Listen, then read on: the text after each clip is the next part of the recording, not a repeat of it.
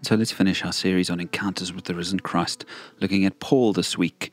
So far, we've looked at Jesus appearing to the woman outside the tomb, the disciples in the upper room, Peter on the shores of the Sea of Galilee.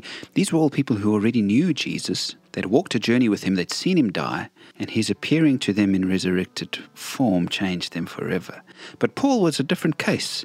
Paul never knew Jesus the man, he didn't encounter Jesus before his death. He was a zealous, aggressive Jew couldn't stand Christians, and so he persecuted these Christians, locking them away or killing them for believing in this Jesus and spoiling what he considered the true religion, Judaism.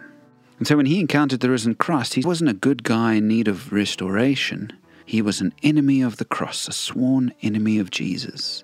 And so go ahead and read Acts chapter 9, verses 1 to 25 if you have the time this morning and see the whole story. In verse 3, we read that as he neared Damascus, suddenly a light from heaven flashed around him. He fell to the ground and heard a voice say to him, Saul, Saul, why do you persecute me? Who are you, Lord? Saul asked. I am Jesus who you are persecuting, he replied. Now get up and go into the city, and you'll be told what to do. The men traveling with Saul were speechless. They heard the sound but didn't see anyone. Saul got up from the ground, and he was blind for three days and didn't eat or drink.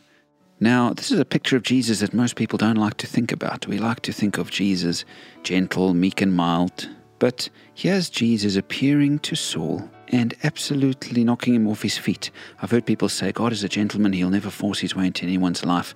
I think there are cases where God has to catch someone's attention in a spectacular way like this, even if it knocks them to the ground and blinds them for a time. Sometimes God needs to do something drastic to get our attention. I'm sure you know people who would not believe unless God did something drastic in their lives. So let's pray for people like Saul who need a great big moment from God. Maybe there's someone who can use your prayers because they just need God to encounter them in a powerful way like this.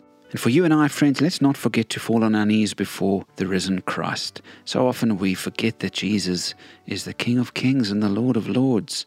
So often we forget that he deserves our worship. So often, when people encountered Jesus, even before he died and was risen, they fell on their knees before him.